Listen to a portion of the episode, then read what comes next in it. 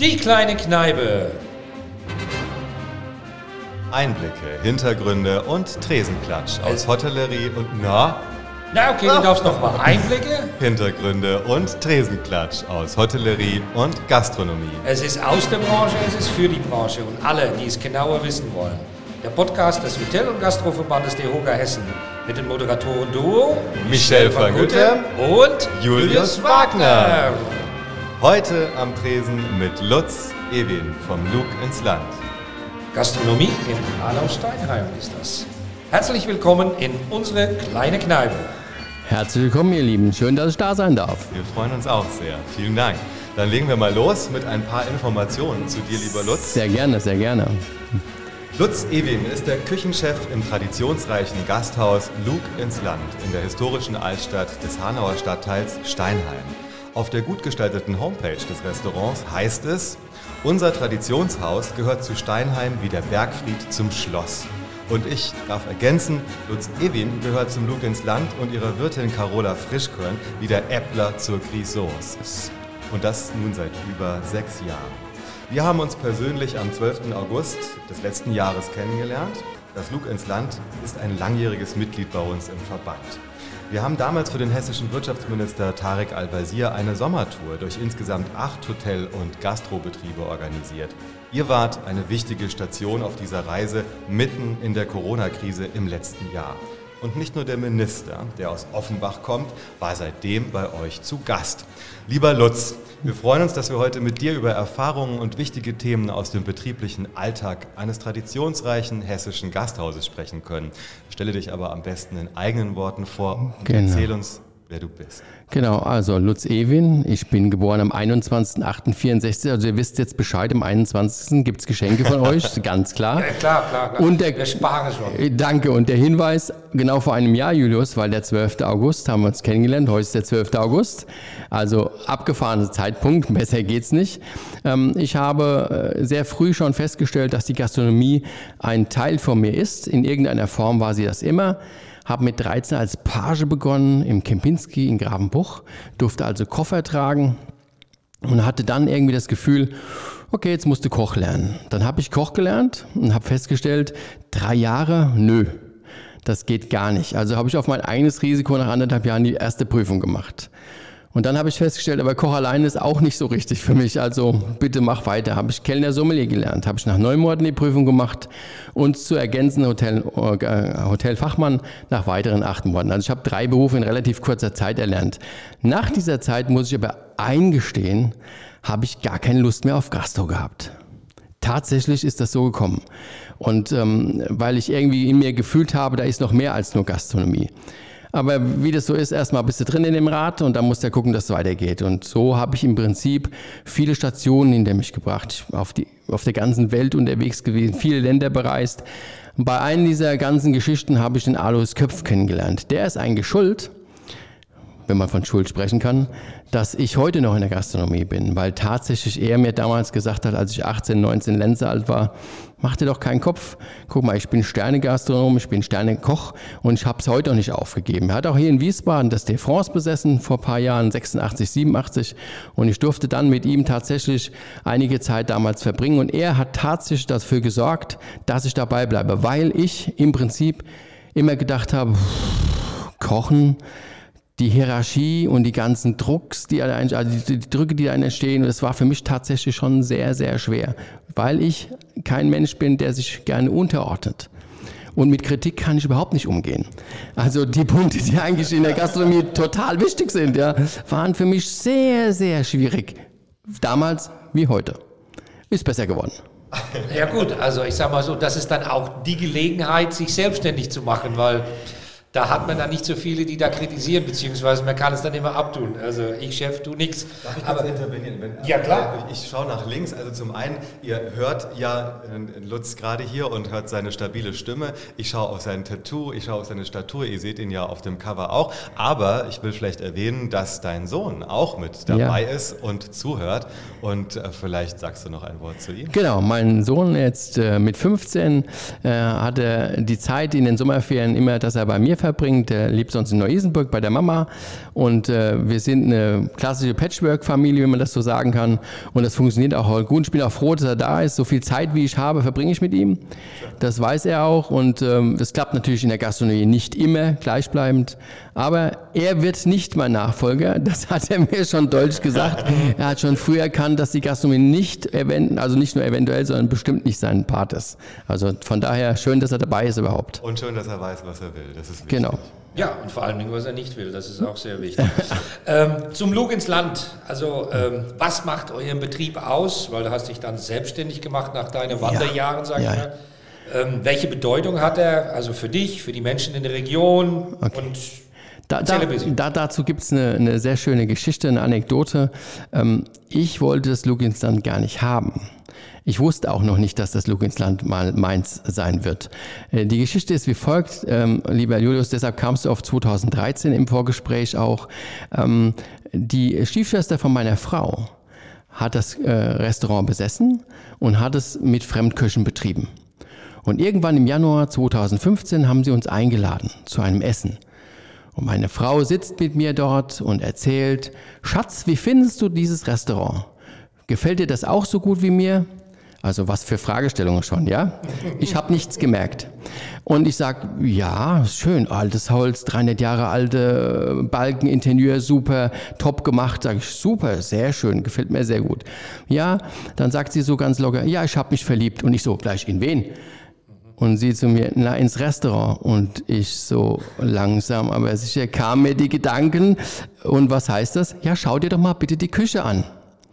Und mit dem Satz, das war's dann auch, haben wir beschlossen im Januar, dass wir dann im, bis Januar, August die Übergabe machen und praktisch August 2015 das Restaurant übernommen haben. Zu diesem Zeitpunkt in einem klassischen Stile, gut bürgerlich, ich sag's mal so, äh, Rippchen mit Kraut und ein paar Sachen, die vielleicht noch besser gewesen sind. Das ist aber nicht meine Kochkunst. Es war auch nicht mein Verlangen, das so weiterzuführen. Und das von meiner Frau schon gar nicht. Und wenn man das einfach beschreibt, was ist das Lug ins Land? Meine Frau ist das Herz und die Seele des Lug ins Land und ich bin praktisch die Energie und der Power, dass das Ganze nach vorne getrieben wird. Und wir machen so ein Dreiergestirn an Küche was wir Hesse gern essen, klassisch natürlich. Aber wir haben einen sehr hohen Einschlag an österreichischer Küche, weil ich auch beim Österreicher äh, gelernt habe im Grunde und auch vielen Österreichern unterwegs war. Und dann die internationalen Gerichte. Das macht eigentlich das Luginsland aus.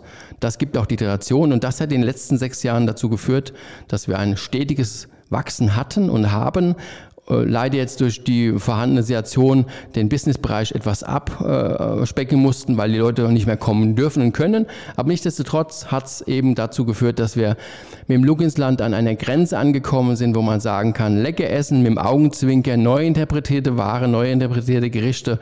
Und so sind wir jetzt an dem Punkt, dass es jetzt in der Weiterentwicklung spannend werden wird, eben neue Dinge und Parts zu finden, weil wir haben ja nur bestimmte Platzmöglichkeiten. Wie viele Plätze innen und außen habt ihr? 65 die offiziellen Plätze, natürlich im Moment nicht zugelassen, na klar, Abstandsregeln und so weiter. Und außen haben wir bis jetzt aktuell 60 äh, offen, können bis 100 erweitern. Das ist auch das, wo wir eigentlich hin müssten. Aber da kommen wir ja noch gleich bestimmt dazu, was das Servicepersonal und die Mitarbeiter betrifft. Genau, das tun wir. Wir haben dich jetzt hier angekündigt und nennen dich, und so hast du es ja auch gerade durchaus beschrieben, als Küchenchef. Mhm. Aber nicht nur im Gespräch mit Al-Wazir, an das ich mich sehr, sehr gut erinnere, wo Carola und du äh, ihre Frau und ihren Mann für die Branche wirklich gestanden haben. Definitiv. Ähm, hat man ja schon gemerkt, sowohl du als auch Carola, ihr seid viel mehr als in Anführungszeichen nur die Wirtin, nur der Küchenchef. Genau. Ähm, was ist das? Was macht dich aus? Ähm, was mich persönlich ausmacht, ist im Prinzip äh, die Situation, dass ich durch eine bestimmte Art und Weise, ich hatte es auch schon im Vorgespräch mal kurz erwähnt, unter einem bestimmten Krankheitsbild leide. Das ist jetzt gar nicht negativ gemeint, sondern für mich ist das Beste, was in meinem Leben passieren konnte, passiert. Ich habe ADHS im höchsten Zustand. Ich sage das deshalb vorher, damit man gleich versteht, warum ich das gleich anders beantworten werde. Das heißt, all die Dinge, die ich tue, musste ich immer mit sehr schnell viel Engagement tun. Und das bedeutet, ich habe nicht nur Koch, Kellner und Hotelkaufmann gelernt, sondern auch Fachwirt für Haus- und Grundstückswirtschaft und bin Trainer für Verkauf und Motivation, ausgebildet, zertifiziert. Und so kam es, und ich glaube, da haben wir eine Gemeinsamkeit, Du berätst auch Gastronomien. Und ich Richtig. habe über die Jahre hinweg einfach durch die Situation der Ausbildung Empfehlungen bekommen. Lutz, kümmere dich doch mal um das. Mach guck mal, ruf mal den an, der braucht Hilfe. Und so hat sich das entwickelt. Ich mache das gar nicht jetzt offiziell auf einer Seite, sondern man hat mich einfach empfohlen.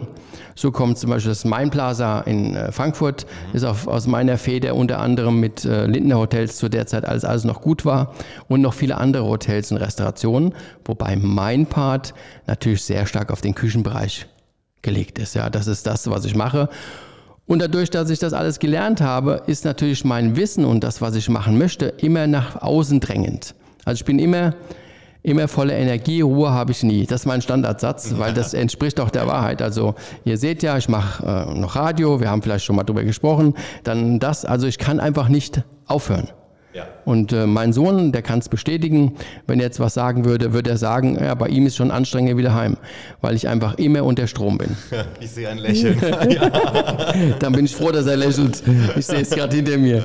Also das ist im Grunde der Punkt, dass ich einfach, das, das macht mich aus. Und das bedeutet auch für mich, dass ich gar nicht Ruhe halten kann, das Objekt Luginsland und darum die Gastronomie weiterzuentwickeln. Mhm. Da gehört natürlich auch ein Werbebereich wie äh, Fernsehen oder Radio dazu oder auch andere Werbeelemente. Ja. Absolut, ja. Das, das, das, muss man ja wirklich sagen, sehr erfolgreich. Definitiv. Wir ja. haben vor einem Jahr angefangen ähm, mit dem Radio und äh, Lugensland seit sechs Jahren und stetiges Wachstum zeigt ja die richtige Richtung auf. Ja. Definitiv. Absolut. Und wie gesagt, es ist immer ganzheitlich. Also man muss in alle Bereichen ein bisschen was, was, ein bisschen was tun und auch genau. ein bisschen die Ahnung davon haben. Aber dein Schwerpunkt, und jetzt sind wir natürlich bei der Kocherei, ähm, dich und deine Standeskolleginnen und Kolleginnen ähm, die Qualifikation als Koch. Hm. Riesenthema. Was ist los im Staate Dänemark? Ja. Oder anders gefragt, was beschäftigt dich? Ja. Und wenn es um die, die Ausbildung geht der Köchin ja, Nachwuchs. das ist ein Riesenthema natürlich. Ja. Und wir wissen ja alle drei, wie wir hier sitzen, dass 1998 die letzte Reform stattgefunden hat in der Ausbildungsbereich, in den Köchen, was natürlich, wenn man überlegt, dass wir 2021 haben, schon ein krasses Zeitfenster ist. Und auch der Koch heute, kann ja nicht mehr so äh, erlernt und gelehrt werden, wie es vor 30, 40 Jahren war. Dazu ist es heute durch soziale Medien und etc. viel schnelllebiger. Und er muss natürlich auch warenwirtschaftlich und auch ablauftechnisch eine ganz andere Ausbildung bekommen. Also ist es richtig, dass wir jetzt auch angekündigt und auch schon vor 2022, wenn ich mich recht erinnere, soll es eine Reform geben und da sind so Punkte, die zum Beispiel dann zur Aussage kommen, dass früher hat man eine Zwischenprüfung gemacht, weil da stand Zwischenprüfung. Die hatte so viel Wert wie, naja, egal, aber die war da. Und das ist auch schön so, aber besser wäre es gewesen, und das ist der Punkt, der jetzt aufs Neue, in die neue Reform kommen soll und wird, wenn ich das richtig verstanden habe, dass man die mit in die Bewertung nimmt. Das heißt, dass der Koch schon von vornherein eine Anstrengung, eine Bemühung hat, auch das zu lernen und zu verinnerlichen, dass er auch weiter daran arbeitet. Und dann sind wir auf dem richtigen Weg. Weil wenn heute ein Koch nicht breit gefächert erlernt, was er da braucht, hat er in der Kochbranche, wenn er ein guter Koch werden möchte und auch da bleiben will, wenig Chancen. Wenn ich zur Kantine will, okay, kann man machen, muss man nicht. Aber wenn er wirklich äh, in die Welt will und will was lernen, will was zeigen, dann muss er auch flexibel sein. Ja. Also ist gerade, was das betrifft, Klar, es wird Zeit und es wird auch so sein, dass es nächstes Jahr kommt. Ja. Ja. Ich hoffe zumindest, das ist das, was, was ich gehört habe. Es sieht ganz danach aus. Es gab ja, ja noch Abstimmungen zwischen auch Gewerkschaft, auch die HOGA. Genau. Zuständig ist ja genau. der Deutsche Industrie- und Handelskammertag. Richtig. Mit viel Beteiligung. Und es wird, wie du, du hast ja richtig beschrieben, es ist eine lange Zeit. Und es wird natürlich auch jetzt so sein, dass auch wenn die Reform kommt, längst schon heute klar ist, dass auch die Reform wieder reformbedürftig ist. Ja, natürlich. Dass ja neben den Konstanten, die man braucht, auch viele kurzlebige Sachen gibt. Ne? Ist, ist für dich die, die Ausbildung dann veraltert hier? Oder? Sagen wir es mal so, wenn heute wir zwei Köche nebeneinander setzen würden, sagen wir mal einfach, du wärst jetzt 30, 30 und ich bin so alt wie ich bin. Ich bin 30. Entschuldigung, wie konnte ich was Es tut mir wirklich Gut, leid. genau, schön für die Kamera. Okay. Ähm, äh, Schnitt. Ähm, also nehmen wir das einfach mal an, dann könnten wir ja beide voneinander sagen, wir haben, wenn wir ein gutes Haus besucht haben, klassisch gut Küche gelernt und erlernt. Dennoch wirst du als junger Koch neben mir neu kochen, anders dekorieren, deine Tellersprache wird eine andere sein, wie mich als älteren Oldschool-Koch mhm. daneben zu stellen. Das heißt, bei mir sind die französischen Elemente höher angesiedelt. Escoffier, ich gestehe. Äh, okay, schau. Und deshalb ist es heute, äh, natürlich ist es ein wichtiger Teil aber es passt nicht mehr in die Zeit. Schau mal, wenn ich heute rausgehe, kannst du in einer Straße wie in Wiesbaden zehn verschiedene Restaurationen besuchen mit zehn verschiedenen Ländern und dennoch sind da gute und schlechte dabei. Aber um den Koch heute zu formen, muss ja die Flexibilität und das Fenster viel größer sein. Also ist das, was kommen muss, eine bessere Ausbildung. Und ich meine jetzt nicht nur, dass man sagt, ähm, man hat dem Koch das Element der Ware beigebracht, sondern er muss auch sehen, was kann ich mit der Ware wirklich tun? Wie wird das wirtschaftlich gehandhabt? Wo sind die Preise? Wo geht es hin? Was muss ich als Koch achten? Weil schön kochen kann man leicht, aber damit auch schön kochen und vernünftig auch Geld zu verdienen. Genau. Betriebswirtschaftlich. Das, betriebswirtschaftlich, das ist doch der Riesenpunkt. Absolut. Womit wir bei einem Thema sind, das uns, äh, glaube ich, gleichsam sehr beschäftigt. Wer nichts wird, wird, wird. Und wer gar nichts wird, wird Bahnhofswirt. Ja, genau. Das ist auch ein hartes Thema. Absolut, ja. Und das, das gilt ja zumindest für all diejenigen, die heute keine groben Schnitzer im polizeilichen Führungszeugnis haben, steuerliche Unbedenklichkeit. Ja. Also kurzum, in Hessen und auch in Deutschland insgesamt, mhm. jeder kann Gastronomie eröffnen.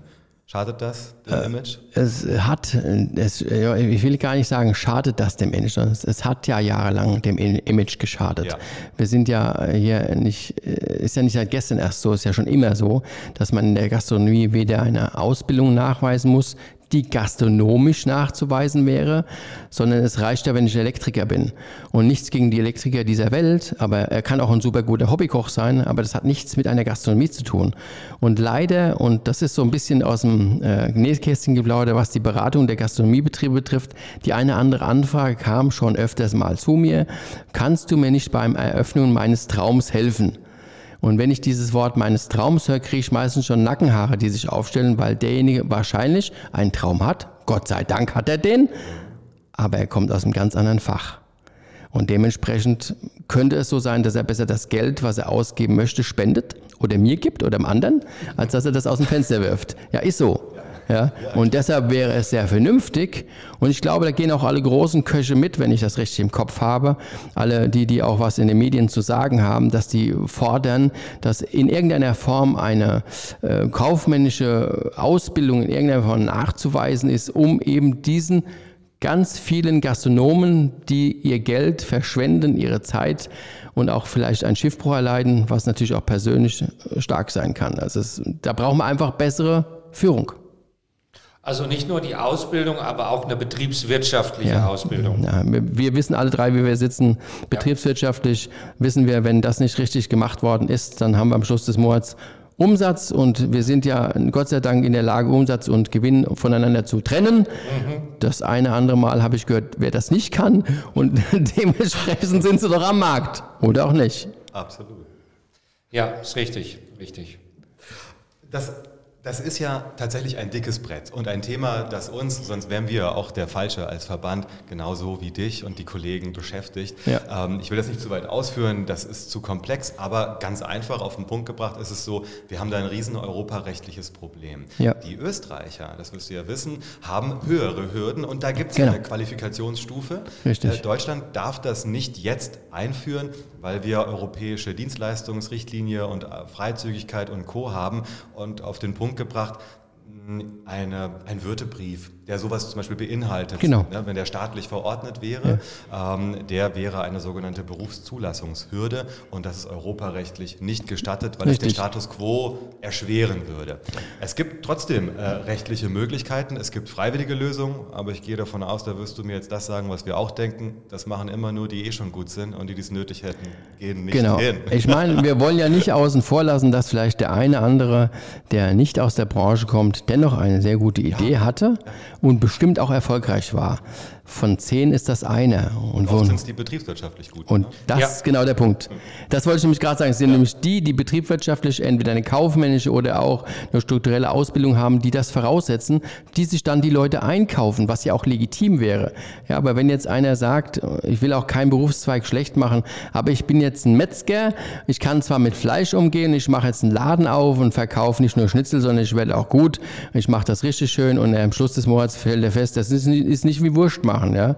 Also es ist einfach schwierig. Ja. Und da muss es einfach eine Hürde geben, die gar nicht so hoch angesetzt ist, sondern die einfach eine, wenn ich jetzt was aufmachen würde, ich sage, ich möchte gehen zur Stadt, sage ich mache ein Gewerbe, wenn ich will ein Restaurant machen, okay, könnten Sie jetzt nachweisen, dass Sie kaufmännisch oder äh, gastronomisch ein, eine Ausbildung in, in irgendeiner Form haben? Das würde ja schon reichen. Ich muss ja gar nicht das so hoch ansetzen. Dann würden vielleicht der eine oder andere sagen, nee, habe ich nicht, möchte ich haben oder ich warte mal lieber. Ja. Oder natürlich, sie engagieren uns, Michael. Ich wollte gerade sagen, als Berater sind wir so wirklich unterwegs. Und ja. das ist, das, ich kriege das viel mit. Also ich habe Betriebswirtschaftler, die sind fast leidenschaftslos um das Produkt, ja. holen sich aber Leute, die brennen dafür genau. und kalkulieren das. Oder du hast wirklich welche, die brennen für ihr Produkt, haben das aber nicht bis zu Ende gedacht. Und ja. da steige ich dann meistens mit ein, wo ich dann sage, okay, genau. jetzt lass uns das auch noch rentabel machen. Also, das ist, ist, gut so, dass es dann so Menschen wie dich und mich gibt, die es ja, können. Auf jeden Fall. Da kommen wir aber dann natürlich noch zu ein anderes, weil nur wir alleine können die Welt dann nicht ändern. Wir haben ja auch noch sowas wie Personal, Beschäftigte. Oh je, Riesenthema. Ja. In die lange Lockdown-Zeit, also ist es natürlich verständlich, dass viele die Branche verlassen haben, wozu auch immer. Manche Gastronomen haben sich während der Lockdown kein einziges Mal bei ihren Mitarbeitern gemeldet ja. in die Kurzarbeit, sondern erst wieder, wenn der Lockdown zu Ende war. So von nächste Woche machen wir wieder fertig und wie sieht's aus, kommst du vorbei? Da haben sie sich gewundert, dass die sich anders orientiert haben. Ähm, wie habt ihr das gehandhabt? Ja. Habt ihr viele Abgänge gehabt? Oder? Also man muss bei uns unterscheiden, dass wir ein bestimmtes festes äh, Engagement an Mitarbeitern haben. Ähm, die sind auch heute noch da und ich auch gleich auf die erste Frage die Antwort direkt. Wir haben das völlig anders gehandhabt. Wir haben ähm, letztes Jahr, bevor Julius, du bei uns mit Al-Wazir warst, haben wir im ersten Lockdown 14 Tage uns Zeit genommen und haben etwas ganz anderes besprochen. Ich musste ein Stück zurückgehen, wenn ihr erlaubt, weil ich gedacht habe damals, ich weiß nicht, wie es weitergeht. Ich bin jetzt äh, 56 Jahre alt. Ich investiere wahrscheinlich mein eigenes Geld in der Zukunft. Zukunft. Also wie geht es weiter? Also mussten wir uns erstmal entscheiden, machen wir denn auch weiter? Wollen wir das auch das Risiko weitergehen? Das haben wir dann beschlossen, das machen wir. So haben wir auch gesagt, wenn wir das machen, dann unterstützen wir auch unsere Mitarbeiter. Das heißt, erst gab es 60 Prozent, dann 80 Prozent Kurzarbeitergeld. Wir haben gesagt, wir füllen auf das normale Niveau von uns auf 100 auf. Wir haben unsere vier Mitarbeiter behalten, bis heute sind immer noch die gleichen. Wir haben wesentlich mehr Mitarbeiter, aber wir setzen uns aus sehr vielen Aushilfen zusammen. Und da waren es 14 bei uns in Summe, weil durch die Rotation war das notwendig. Und von diesen 14 sind natürlich nicht sehr viele übrig geblieben. Um genau zu sein, zwei. Also haben wir praktisch dieses Jahr nicht mit 14 gestartet in unser Restaurant, sondern mit sechs. Und äh, wenn wir die vorher nicht so gehalten hätten, unsere Mitarbeiter, und so sehen wir das auch, weil es ja, wir sind ein kleiner Betrieb, es ist wie eine Familie. Und als eine Familie muss man ganz klar sagen, da muss man zusammenhalten. Ja, also unterstütze ich die, weil was will ich denn äh, dem die 80 Prozent lassen, da kann er seine Miete gar nicht von bezahlen. Dann hat er keinen Obolus mehr, der on top kommt. Das geht nicht. Also haben wir den, das durchgezogen. Es hat zwar unser Geld gekostet, aber wir haben es gerne getan. Ja, und das bedeutet, dass wir jetzt im Prinzip, und da sind wir wieder genau beim Thema, wie bei allen gastronomischen Betrieben, wir haben das Problem, dass wir nicht genug Servicepersonal haben weil ganz einfach, wie du schon richtig eben gesagt hast, die Leute logischerweise, das würden wir ja nicht anders machen, nach in sieben Monaten abgewandert sind und sich einen anderen Job gesucht haben. Logisch. Ja, und der Student, der vorher bei uns gearbeitet hat und sagen wir mal den Lohn plus Tipp gekriegt hat, der hat aber jetzt spitz gekriegt, dass er im Getränkemarkt von 8 bis 16 Uhr arbeitet, nicht ganz so viel verdient, aber bis 16 Uhr eben nur arbeitet und nicht wie in der Gastro abends äh, schuften muss. Ja, das ist einfach so. Also ja, wobei ich auch sagen muss, ähm, es sind natürlich auch viele abgewandert, jetzt sage ich mal, in Testcenter. Es sind auch einige abgewandert in, äh, in den Lebensmitteleinzelhandel. Ja. Und es sind jetzt natürlich auch viele, die sagen, okay, ich habe jetzt einen Spatz in der Hand, ich liebe die Gastronomie. Ich habe so viele Leute, die lieben die Gastronomie, nur sie haben jetzt im Moment einfach Angst. Ich habe jetzt meine 450 Euro, ich mache einen Job, den ich nicht gerne mache. Wenn ich wieder zurück in die Gastronomie, in Oktober machen sie uns wieder die Hütte zu, ja. dann stehe ich wieder auf der Straße. Also das ist natürlich auch ein Problem. Diese Planungssicherheit, ja. die wir nicht haben, hat dann irgendjemand anderes da auch nicht. Da sprichst du natürlich ein sehr, sehr hartes Thema an und auch ein heikles, finde ich. Da hast du vollkommen recht, was du sagst, weil das ist auch das, was mir Leute gesagt haben, die ich anspreche, die bei uns gearbeitet haben. Äh, da kommt der Satz schon, ja, Lutz, kannst du mir denn garantieren, dass wir im Oktober bei dir bei dir sein? Dann sagst wenn ich das könnte, könnte ich in die Glaskugel gucken. Kann ich nicht. Und dann kann ich solche Aussagen, und das ist vollkommen richtig, was du sagst, kann ich nachvollziehen. Wir würden, ich sage immer, ich, äh, wie würde ich entscheiden, wenn ich an ihrer Stelle wäre? Nicht anders, ja. Und auch Servicekräfte, die bei uns als Teilzeitkraft plus Tipp plus etc. angestellt waren. Was soll ich, was soll ich dem denn sagen, wenn, wenn, wenn er kommt? Ja, er verdient so und so viel, braucht Miete, braucht das, braucht das. Ich kann ja nicht garantieren, dass er das in, bis Oktober immer noch hat. Dann fängt er wieder von vorne an. Und wir müssen auch ehrlich sein, es gibt nicht so viele Jobs, die das immer zulassen, einfach mal rüber zu rutschen. Ja? In der Gastronomie schon. Aber wenn es zu ist, gibt es eben nicht. Ja, das eben. Riesen. Damit hast du im Prinzip meine nächste Frage, die ich mir überlegt hatte, schon beantwortet. Aber ich stelle sie noch mal ein bisschen konkreter, auch weil hessische Tarifverhandlungen oder Tarifgespräche ja. mit der Gewerkschaft anstehen. Natürlich haben jetzt viele Mitarbeiter andere Arbeitsbedingungen kennengelernt und wie Michelle das gerade beschrieb und du ja auch, auch solche kennengelernt, wo sie sagen, nee, wir wollen zurück in das bunte Leben der ja. Gastro, mit allem Ups und Downs, die dazugehören. Ja. Aber sie haben sich auch andere Gehälter kennengelernt, Richtig. feste Arbeitszeiten. Zahlen wir in der Branche zu wenig Lohn? Du kennst, ich sag's bewusst so provokant. Ich weiß, ich weiß. Aber im Prinzip kennen wir alle drei ja schon so ein bisschen ja. die Antwort. Es ist ein sehr zweischneidiges Schwert. Was impliziert denn das, wenn wir das tun und fragen? Die Frage ist doch, wenn ich meinem Mitarbeiter, was ich gerne möchte, mehr Geld zahlen will, muss ich ja auch von meinem Gast mehr Geld abverlangen. Was dann wieder dazu führen könnte, dass ich nicht genug Umsatz machen kann, nicht genug Gewinne einfahre. Das bedeutet ganz einfach, ähm, es ist wirklich ein Hin und Her zu überlegen, dass man das macht oder nicht. Ja? ja. Also ich für meinen Teil, also oder ich Ego, wir für unseren Teil, meine Frau und ich, ganz klar, man kann es hier auf den Tisch sagen, ja, bumm, Frau hat es gesagt, ähm, wir wollen mehr bezahlen. Weil ich bin, heute ist doch das Problem folgendes. Wenn zu mir einer kommt und sagt, er ist Profi, sagen wir mal dahingestellt, er wäre einer, bin ich doch bereit, wenn er das tatsächlich untermauern kann, durch gute Arbeit auch ordentlich zu bezahlen. Aber zu mir kommt ja noch nicht mal einer, der sagt, ich will arbeiten.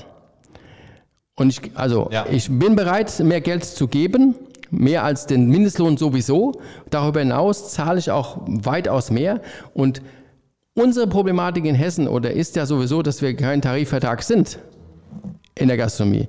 Das bedeutet doch, heute hat ein Jungkoch in einem Hotel 26, 1800 netto, auf dem Land kriegt er vielleicht 1400 netto, obwohl er die gleiche Tätigkeit macht. Vielleicht, wenn er Glück hat und ist ein guter, kriegt er irgendwo mehr wie zwei. Ja, ja. aber das ist doch wissen wie ein Barbarspiel. Ja. Und das geht eigentlich nicht. Nee. Also nee, nicht nur eigentlich, es geht ja, nicht. Ja, also äh, klar richtig mit klaren Vorgaben. Was ich als Beispiel noch viel schlimmer finde, ist, ich habe heute, wenn ich bin selber Ausbilder, ich bilde auch aus, ab 1.8. habe ich wieder einen Lehrling ein, über, übernommen. Gratuliere. Ja, danke, ja, sehr gerne. Es war ein 28-jähriger äh, Zugereister, sag ich mal, aber er ist mir äh, sehr wertvoll und er möchte das unbedingt bei uns lernen. Aber wenn man, wenn ich jetzt sehe, wenn ich kann ja jetzt als ähm, Ausbilder und als ausbildendes, ausbildender Betrieb sagen, von welcher Range ich im ersten bis dritten Jahr welches Geld ich gebe. Die Spanne, die ich da mir aussuchen kann, wie kann sowas gehen? Ja, das ist ein Riesenthema. Absolut. Ich, ich habe also ich habe ja. ehrlicherweise bei der IAK gesessen. Ich muss ganz offen sein. Ich ja. sage das auch, habe auch das dem Mann gesagt. Sag ich, wie kann denn sein, dass ich innerhalb einem einer Range von 15 bis 20 Prozent mir das aussuchen kann, was ich dem bezahle? Ja, absolut. Wie kann das sein?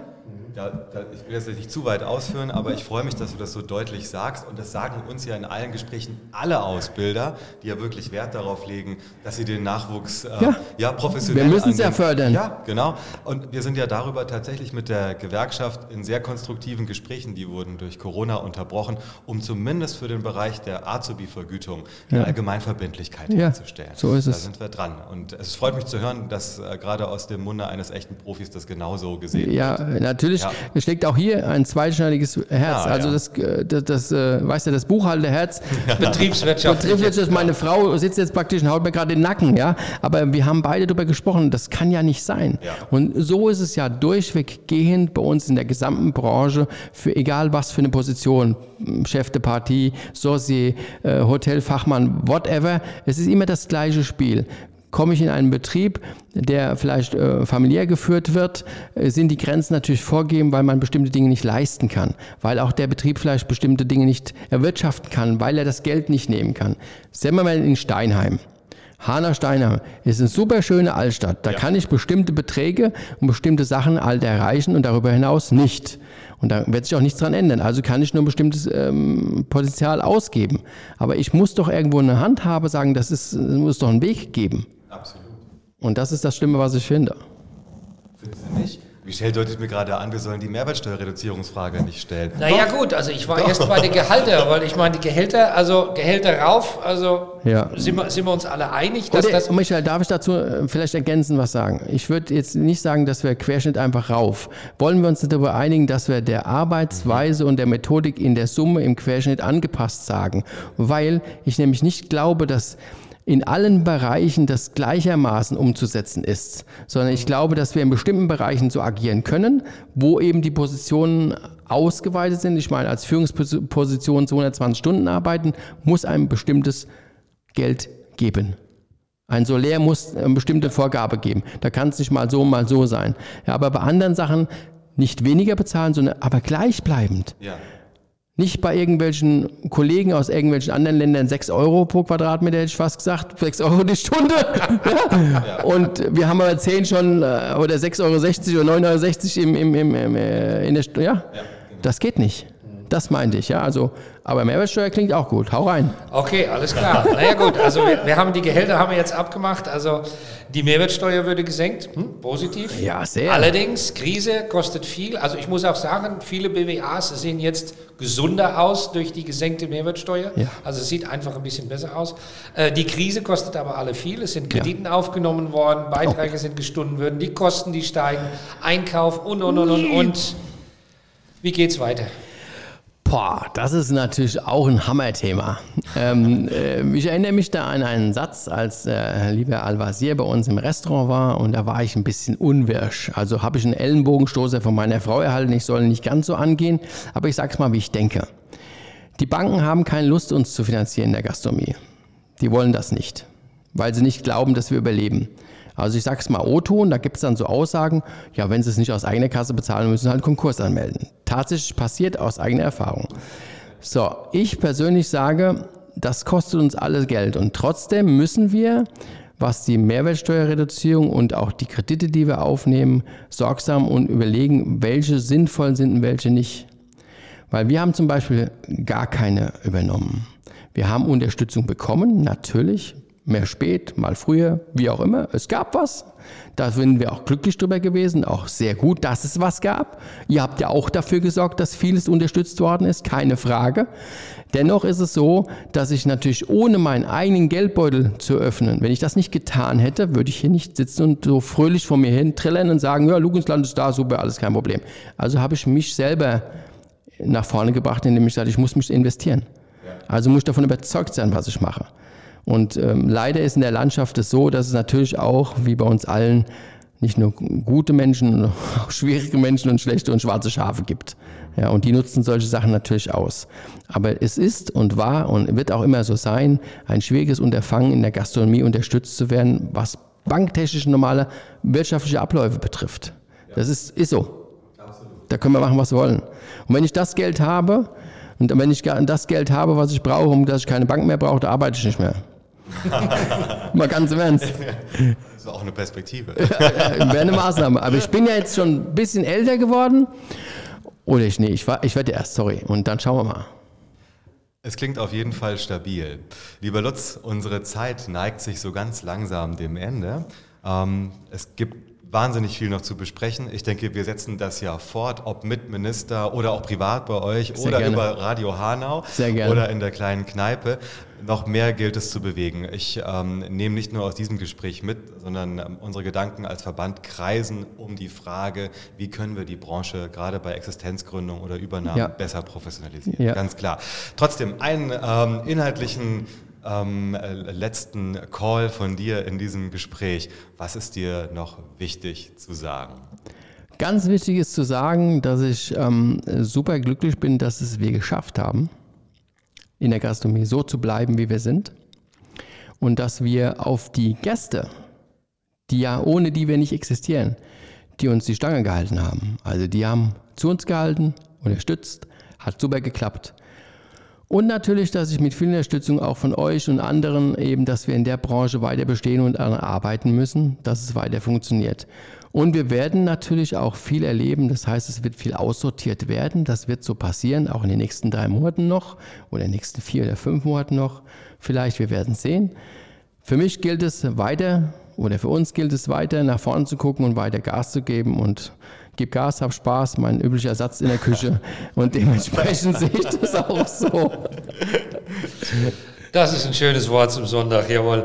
Ähm, Lutz, mit welchem Musikwunsch möchtest du unsere Podcast-Hörer verabschieden? Tja, ich habe mir was ausgesucht von Bruno Mars bzw. von Silk Sonic. Leave your door open, also mit anderen Worten, lass die Türen auf. Ihr wisst, was ich meine. Wir wollen im Oktober nicht schließen. und weil das Lied mir auch unabhängig davon sehr gut gefällt, habe ich äh, das auch ausgewählt und würde mich sehr freuen, wenn ihr das am Schluss für mich spielen könnt, für uns. Das machen wir doch, auf jeden Fall. Wer uns folgen möchte, abonniert uns auf einen unserer Kanäle und Fragen, Bemerkungen und Themenvorschläge sendet ihr uns unter podcast.dehoga-hessen.de. Bleibt positiv gestimmt und bis ganz bald in unserer kleinen Kneipe. Tschüss. Ciao, ciao.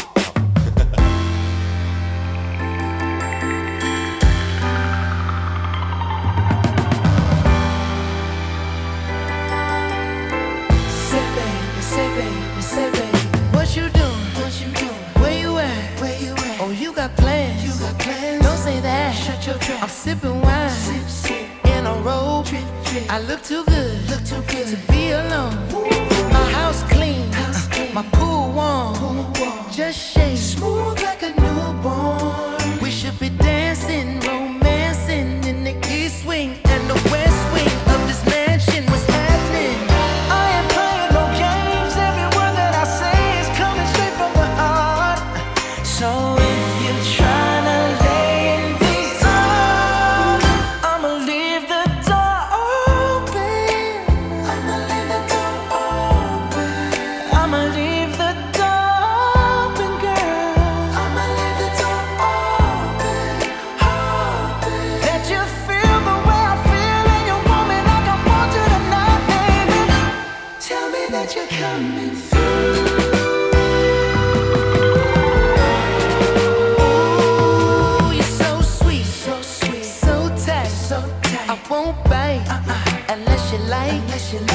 you smoke, what you